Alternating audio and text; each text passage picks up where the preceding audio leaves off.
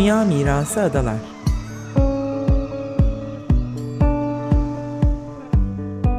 Hazırlayan ve sunanlar Derya Tolgay ve Nevin Sungur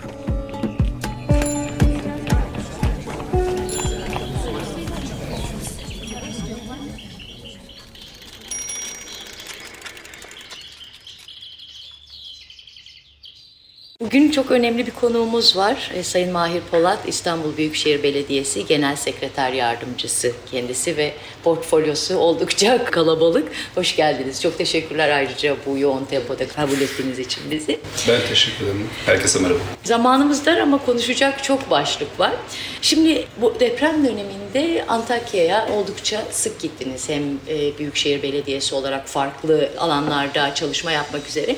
Bu ziyaretlerinizden birisinde de oradaki kültürel mirasın nasıl etkilendiğine dair yani kültürel miras kaybını tespit etmek üzere e, bir çalışma e, olduğunu hatırlıyorum. E, sizin orada gördüğünüz ileriye dönük dersler çıkarılması gereken neler oldu? Ve adalar özelinde baktığınızda nasıl paralellikler kurup nasıl önlemler almalıyız? Çok anlatacak şey var ama şunu söyleyebilirim. Kendi coğrafik önemi, bir modern öncesi kent yerleşimi meselesinden ötürü topografiyle kurduğu ilişkiyi ve sonradan başımıza gelen felaketin yıpratıcılığıyla beraber şunu söyleyebiliriz ki Hatay'da tarihi doku büyük oranda yok olmuş durumda. Sadece Hatay'da değil diğer kentlerde de büyük ölçekte iyi koruma koşulu sağlamayan e, yapıların tamamını kaybetmiş durumdayız. E, bu bizim için çok temel bir soruyu gündeme getiriyor. Yapıların kendilerinin mühendislik teknikleri. Diyelim 19. yüzyılda yapılmış bir yapı. Bu yapıların ayakta kalmamasını doğal seyrine bağlayabiliriz. Bir kagir yapı tabii ki böyle bir depreme dayanımı olabilecek bir mühendislik göstermiyor olabilir. Zemin ilişkisinden ötürü dayanamayabilir. Ama benim için daha önemli bir sorun var. Peki restorasyon gören yapılar niye yıkıldı? Bizim deprem bölgesinde esas konuşmamız gereken en önemli konu budur.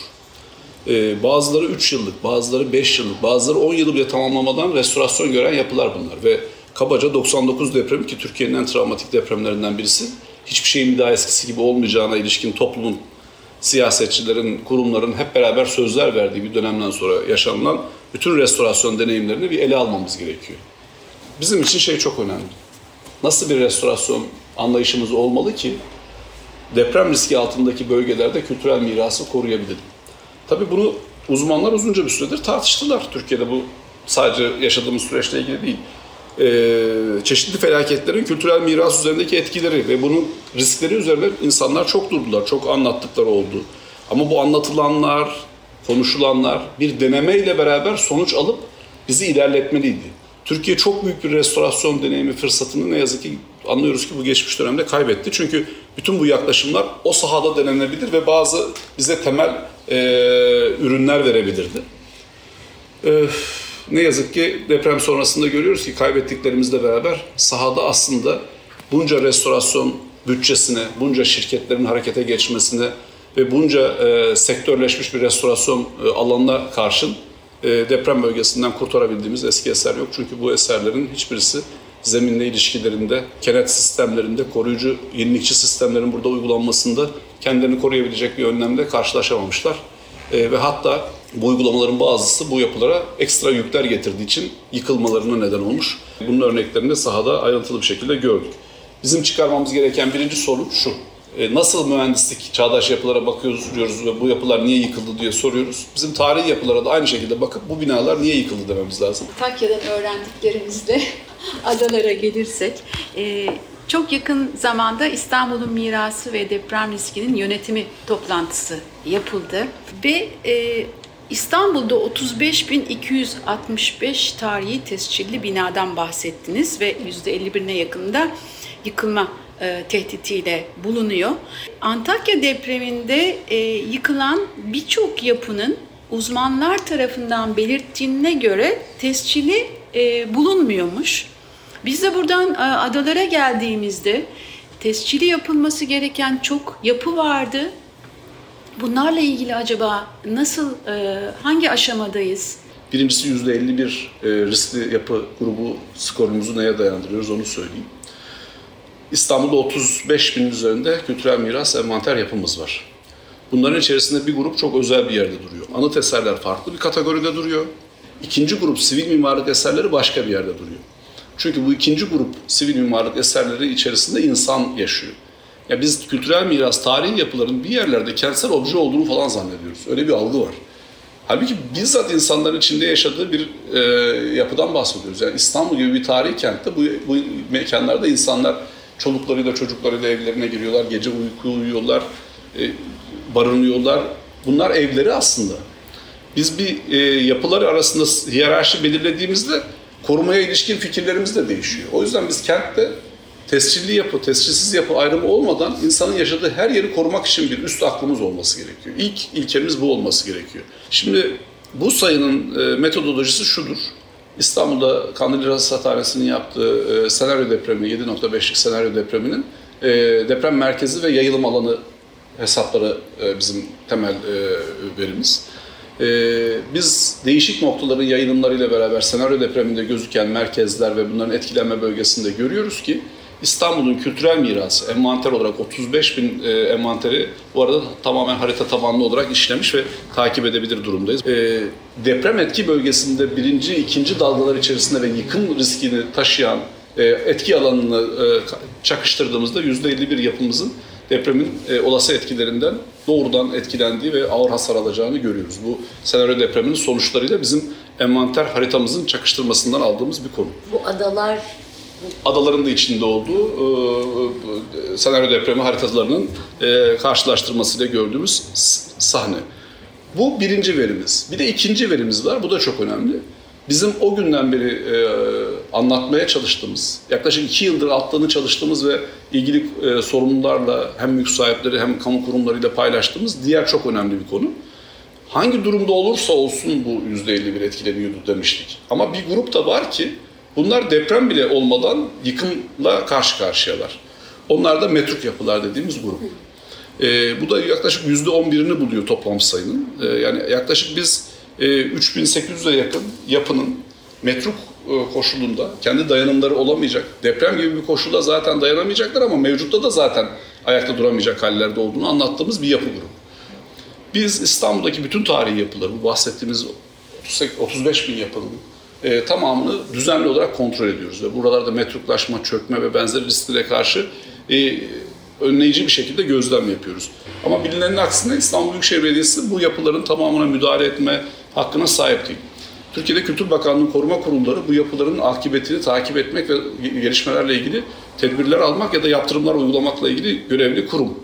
Ee, biz e, incelemelerimiz sonunda bahsettiğimiz metruk yapıların bin kadarının e, durumunun çok kötü olduğunu e, ve içlerinde 606 tanesine ilişkinde hem dokümantasyon yapıp hem de yazışmalarla e, ilgili kurumları uyardığımız bir aşamada bir geçmişten geliyoruz.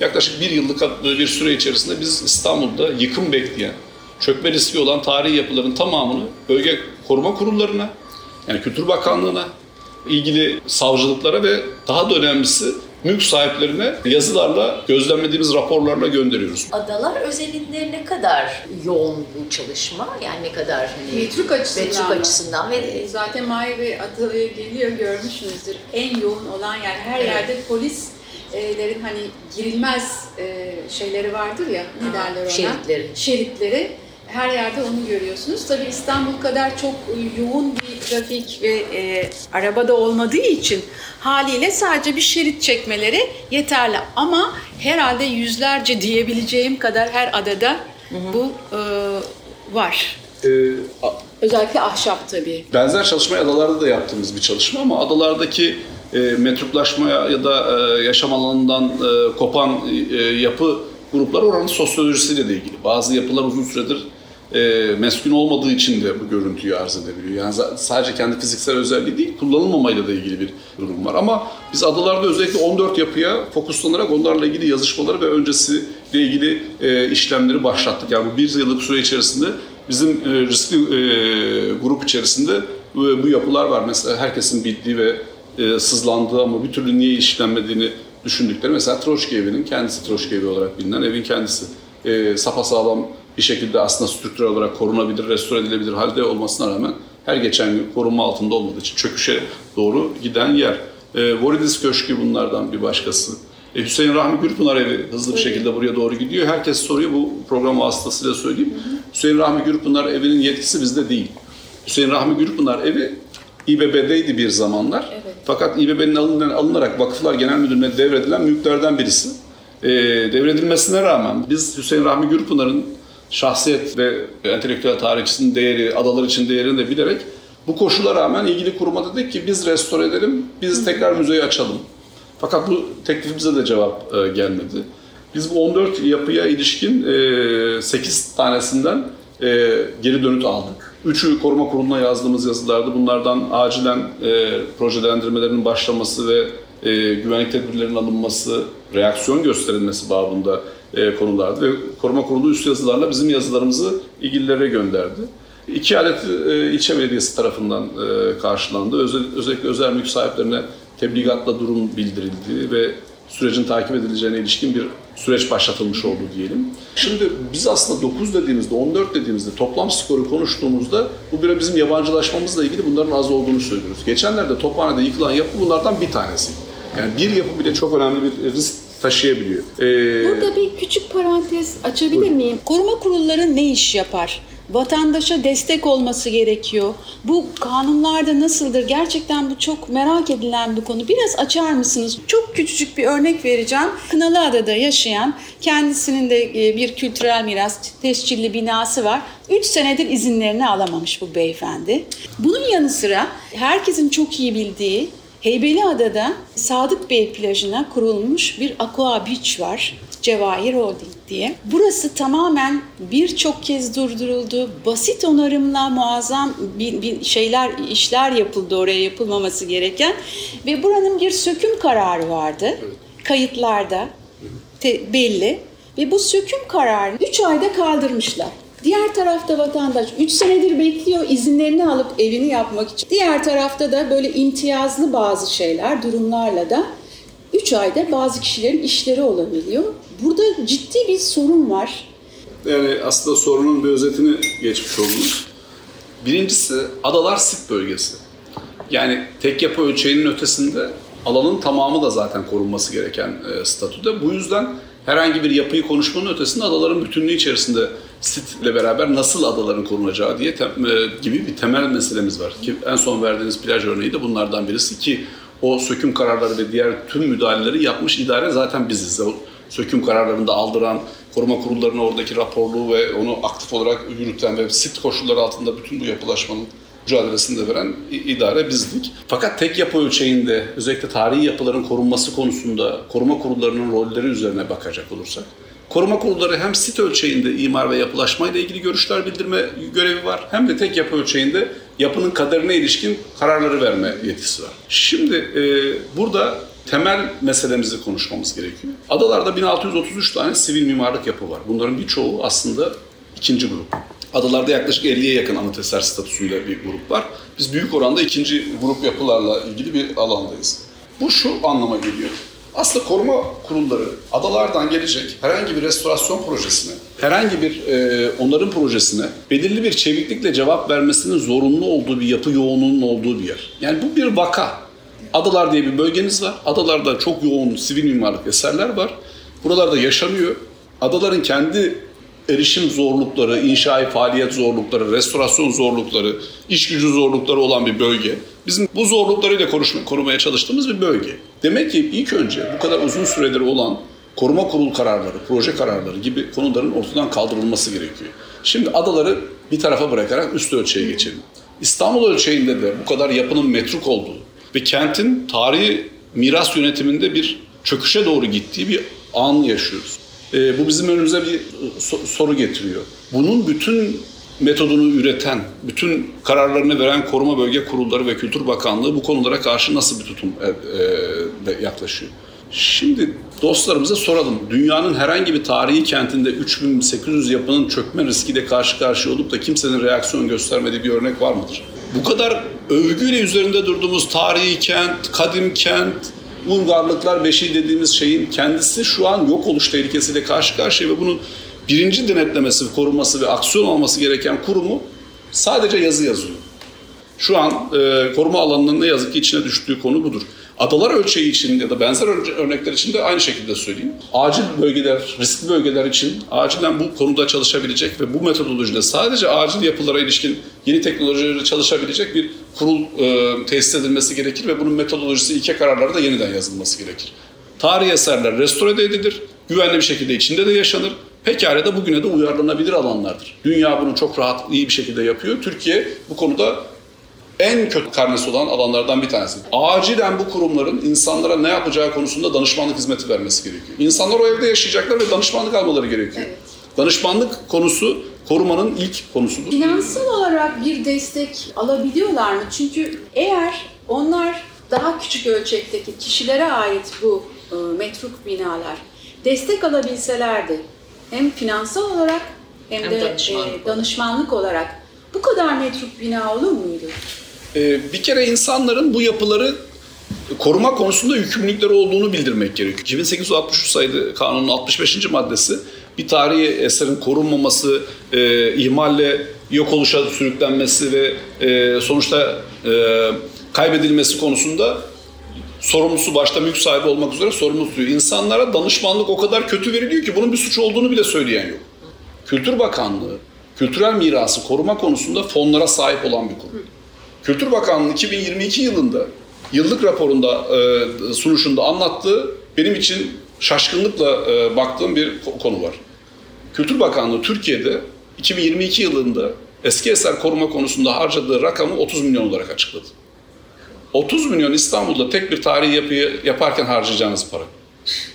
Sadece 35 e, bin e, kültürel mirasın olduğu İstanbul gibi yerlerde 4 senelik görev süremiz boyunca Kültür Bakanlığı'ndan ya da valiliklerden bizim kendi e, bütçemizden kesilen, İstanbul Büyükşehir Belediyesi'nin bütçesinden kesilen payların da gittiği yerden biz eski eser onarımına ilişkin aldığımız pay ne kadar biliyor musunuz? Sıfır lira. Ve önerdiğimiz projelerin içerisinde dünya mirası karasurları gibi artık çöküş aşamasına gelenlerin de olduğu İstanbul'un turizm, kent potansiyeli, e, katma değeri çok çok yüksek olan alanların da olduğu bir e, proje zincirinin olmasına rağmen. Biz bile kurum olarak alamazken vatandaşın neredeyse hiç faydalanmadığı bir e, imkandan bahsedebiliyoruz. Bu bütçelerin oluşturulması, insanların akut durumunun ne olması ama bunu yapabilmeniz için ilk önce kentte kaç tane metruk yapı var gidip onu lütfedip çalışıp çıkarmanız gerekiyor. Bunu bile yapmamışsanız zaten ihtiyacın ne olduğunu bile bilmiyorsunuz ki. Bu bir çöküştür. Önemli bir konu daha var. Ada tam depreme hazır olabilecek az katlı, çoğunluğu yığma binalardan oluşan, geniş aralıklı, bahçeli, e, çok iyi örnek güçlendirme yapılabilecek yerler ve e, bunlar genellikle modern mimarlık mirası dediğimiz yapılarımız ve İstanbul'da biz bunu çoğunu kaybettik. Böyle bir güçlendirme e, e, şeysi düşünülebilir mi mesela sizlerin öncülüğünde? Kesinlikle Bilgilendirme, insanlara destek olma, e, bu binalar niye kıymetlidir, modern mimarlık mirası e, nedir? E, kesinlikle e, Türkiye'nin önünde güçlü bir şekilde e, acil e, ve elindeki imkanlarla beraber samimiyetle soruna bakıp güçlendirme konusunu bütün imkanlarıyla önüne alması gereken bir vakayla karşı karşıyayız. Eski eserde de çağdaş yapıda da güçlendirme çok önemli. İnşaat sektörünün bir finans ağı ve bir e, kendi iç e, e, kışkırtıcı ekonomisiyle beraber düşünüldüğünde 99 depreminden bu yana e, neden e, biz hala daha dönüşümü tamamlayamadığımızın cevabı da orada gizli. E, çünkü e, güçlendirme Türkiye'de gerçek anlamda e, ele alınmıyor. Bu konuda ARGE çalışmaları ve yeni teknolojiler konusuna yeterince şanslı verilmiyor. Ortamızda bir gündem var sürekli yeni bina yapalım, sürekli yeni inşaat projeleri yapalım. Adalar örneği de bununla paralel. Adalarda ciddi sayıda e, tarihi eser var. Bir, tarihi eserlerde güçlendirme çalışmaları zaten doğal olarak yapılabilir. Onun teknolojileri de en fazla güçlendirmenin en nitelikli örnekleri Türkiye'de eski eserlerde verildi. Kültürel mirasın şu sorunu var. 2017'de çıkarılan deprem kılavuzu yönetmeliğe dönüşmemiş durumda. Bu ne demek? Bizim yenilemede yani e, çağdaş yapıların deprem konusunda yenilenme çalışmalarında 25'e yakın mevzuat var. Deprem ve eski eser konusundaki mevzuat sayısı sıfır. Bir tane yönetmenimiz bile yok. Ama adalar ölçeğinde söyleyecek olursak evet Adalarda biz yaptığımız çalışmalarla hızlı bir şekilde adalarda bir pilot e, çalışma yapmaya e, çok muradımız var. Elimizdeki imkanların sınırına bakmadan gelip orada neler yapacağımız e, çabasındayız. Adalardaki vaka insanların ilk önce metodolojiyi iyi anlamaları, iyi danışmanlık duymaları, duyduklarından sonra kendilerinde süreci anlayacak şekilde buraya yaklaşmaları. E, adanın hem korunması, geleceğe taşınması hem de bugünün güçlü bir e, yaşam alanını üretmek konusunda bir ödev var hepimizin üstünde. Yeni yapılarda deprem yönetmeliğinin içerisine yeni teknolojilerin tamamı girmediği için merkezi yönetimin bu konuda mevzuat değişikliğine gitmesi gerekiyor. Ruhsat e, bu tür e, müdahalelerin ruhsat kapsamını almadığı için bir düzenleme yapılması lazım. Ama eski eserlerde bu konuda elimiz daha rahat. Her türlü restorasyon projesine ya da tadilat projesine olabilecek olanları güçlendirme hepsini kapsamaz. Esasen altlık olacak bir çalışmayla biz hazırlandık ve adalara bu çalışmayı taşıyacağız. Adalarda ee, bir grup mimar bir araya gelerek güçlendirme konusuyla ilgili öncülük yapma üzere harekete geçtiler. Muhtemelen Hı. Büyükşehir Belediyesi ile de evet. e, bir bağlantı halindeler bütün bu çalışmalarla ilgili. E, dolayısıyla yani hani o o kanallarda siz mu, muhtemelen zaten bir hani çalışma içine gireceksiniz. Bahsettiğim riskli düşünecek olursak şöyle bir vakayla karşı karşıyayız adalardaki birkaç arkadaşımızın bu konuya uzman olan birkaç arkadaşımız değil, bütün adaların ayağa kalkması gerekecek bir skordan bahsediyoruz. ee, ve orada hakikaten halka tamamen yayılmış bir modeli üretmek ve o farkındalığı üretmek gerekiyor. Ee, şu yanılgıdan kurtulmamız gerekiyor. Ee, devlet bunların tamamını iyileştirsin, yapsın sonra da e, hayat sorunsuz bir şekilde devam etsin e, algısı yanlış bir algıdır. Herkes kendi oturduğu evin güvenliğiyle ilgili devletten alacağı desteği, devletten alacağı metodolojiyi iyi tanımlamalı, iyi talep etmeli ama onun dışında esasen kendi mülkü olan yapıyla ilgili doğru süreçleri kendisini yürütmesi gerektiğini bilmeli. E, ama bunun önünde bunu yapmak istemesine rağmen 3 yıldır proje bile geçirmeme gibi bir e, tuhaf süreçler varsa da bunu afişe etmeli ve tartışmalı. Sonlandırmamıza gerekiyor yavaş yavaş da. Bu taş mektep meselesi ne öngörülüyor? Taş mektep bizim göreve geldiğimiz andan itibaren Ekrem Başkanımızla gezdiğimizde e, onun dikkatini çektiğimiz ve onun ilk dakikadan itibaren çok sahiplendiği çok özel bir yapı. E, bu tür e, çekirdek yapıların bir bölgenin hayatına, gündelik koşturmasına nasıl e, faydası olacağını şimdi e, göreceğimiz bir e, sürece doğru gidiyoruz. Çok çaba gösterdik, çok iyi e, bir süreç geçirdik ve sona doğru geldik. Artık Taş Mektebi bitiriyoruz. Taş Mektep adalardaki kültür, sanat ve yaşamın ihtiyaçlarının tamamını halkla konuşarak yürütecek bir mekan olarak geliştirdiğimiz bir yer. Kültürel fonksiyon odaklı çalışıyoruz ama biz artık hiçbir mekana klasik olarak burası kültür merkezidir demek istemiyoruz. Çünkü bu bir demode kavram. Artık yaşam alanları kavramını tercih ediyoruz ve yaşam alanlarıyla beraber örneğin şu an konuştuğumuz adalardaki tarihi yapıların geleceği ne olacak konusunun üstüne dönebilir taş mektep pekala. Envanteri tutulabilir, hafızanın alanları konuşulabilir. Yapacağımız herhangi buluşmalarda bizim ya da oradaki e, insanların ihtiyaçlarına göre istedikleri ve e, kullanma e, için alacakları bir şekilde ilerleyebilir. Yapmak istediğimiz esas şey şu. Bu tür alanları İBB olarak idare etmek, yönetmek, onları yapılandırmak ama halkın biçimlendirmesine ve kullanmasına altlık teşkil edecek şekilde. O yüzden mekanın %60, %70 programını İBB olarak biz belirleyeceğiz. Tercihen ve isteyerek de geri kalan programın da halk tarafından belirlenmesi.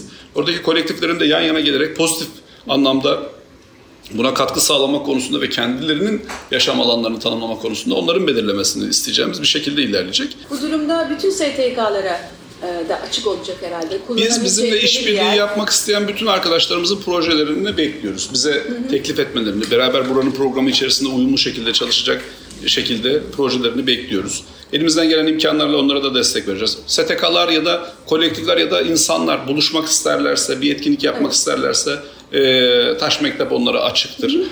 Son bir sorumuz var. Çok çok vaktinizi aldık ama çok önemli. Çünkü bir misyonumuz var. Biz bunu 8 e, senedir dile getiriyoruz. Kültürel bir geleneğe, bir medeniyete eşsiz ve istisnai bir şekilde tanıklık ediyor adalar. Yakında askıya çıkacak 1 bölü 5 bin, 1 bölü 1000 imar planları var. Hepimiz oldukça endişeliyiz. Bir taraftan özel çevre koruma diye e, katılımcı bir planlamayla yapılan planlar Cumhurbaşkanlığına da geçmiş durumda. Hemen yanı başımızda bir yassı adı örneğimiz var. Ve e, bu biz bu misyonları söylerken 38 ilçeden ayırıyoruz adaları. Çünkü gerçekten farklı.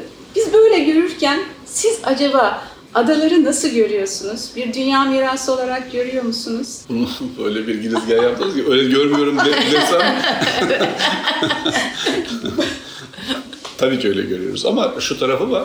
Ee, hem 5000'likler hem e, binlik planlar büyük bir emekle yapıldı. Adalarda bugüne kadar hiç olmayan katılımcı modellerle zaten İBB olarak orada o e, plan çalışmalarını yaptık. Her şeyin ötesinde zaten sit bölgesi olan hassas bir alan. Ne yazık ki adalarda Büyükada başta olmak üzere yaptığımız meydan ve kıyı e, bandı düzenlemeleri e, özel çevre koruma e, yasasının yeni statüsüyle e, muradına erdiremedik. Çünkü koruma kurulları Çevre Şehircilik Bakanlığı'nda verilen plan yetkisi ve kıyı ilişkisi olan alanlardaki projelerin tamamının Çevre Bakanlığı'nın onayına sunma sürecinden ötürü o süreçlerin tamamının önünü kapattı ve tıkadı. Biz orada çok çok nitelikli, çok kamusal alan destekleyici projeleri zaten geliştirmiş ve onu da sunmuştuk. İnsanlar da onu gördüler, paylaştılar. Ama bir iyileşme zannedildiği kadar ameliyatlarla olabilir gibi gelmiyor bana. Bunu çok kişisel olarak söylüyorum. Biz sebatla, ısrarla ve pozitif bir enerjide kalarak, e, dayanışmayı büyüterek, insanın insana hürmetini, süreçlere olan bağlılığı, e, insana güvenmeyle, süreçlere güvenmeyle ilerletmemiz gerekiyor. Adalar biraz psikolojik olarak, ruhsal olarak yorgun ve biraz o yüzden kızgın. E, ama bu süreçlerin tamamının iyileşmesinin aslında emekle olabileceğine inanmak zorundayız. Eğer adaları iyi yapmak istiyorsak. E, sadece kızgınlığımız yetmez. Sebat ve e, sabırla bir şeyi takip etmemiz gerekiyor. Örneğin bunlardan bir tanesi adalar iskelesinin işgal halinden kurtarılması gibi. onu Bunlar önümüzde ben. temel konularken, adalar taş mektebi konuşuyorken hemen yanı başımızda orada kapısı kilitlenmiş, halkın zaten kamunun olan yerlerin kullanılmaması gibi ayıpların bir an önce halkın doğru fokuslanmayla aşabileceği alanlar olduğunu hatırlatmamız gerekiyor. İstanbul'un eski eser açısından da, kamusal alan kullanımı açısından da ayıpları e, oluşmuş durumlar. E, özel çevre koruması, koruma yasası bir müsilaj meselesinden yola çıkıp adalarının planlamasına bile müdahale eden bir e, yöntemle e, usulsüzlüklerde ya da e, norm dışına çıkmakta nasıl pervasız bir e, süreçte karşı karşıya olduğumuzu bize gösteriyor. Bu konuda e, ne yapacağını e, adalılar da, e, kent bilincine sahip insanlar da iyi düşünmeli, iyi planlamalı. Adalılar bu fayton meydanı yarışması sonrasında o meydanın ne olacağını da çok merak ediyorlar ama... Fayton Meydanı Sormuşlar. projesi de onaylandı. Yine seçimlerle geçen bir hı. meydandı. E, Fayton Meydanı e, çalışması da bizim çalışmalarımız arasındaydı. Bence çok da nitelikli bir e, projeydi. Fayton e, Meydanı yarışmasının bana öğrettiği güzel bir şey var. Bazı basit e, doğrular için proje yapmanıza da gerek yok. Projenin kendisi zaten orada arıtma ve bir kamusal kullanımı hedefleyen bir projeydi. E, ne yazık ki adalardaki diğer alanlar gibi o da yine aynı izin süreçlerine takılmış durumda. Çok teşekkür ederim. Çok Ben teşekkürler Mahir Bey. Sağ olun. çok teşekkür Kolay, kolaylıklar Evet, diliyoruz. çok teşekkürler.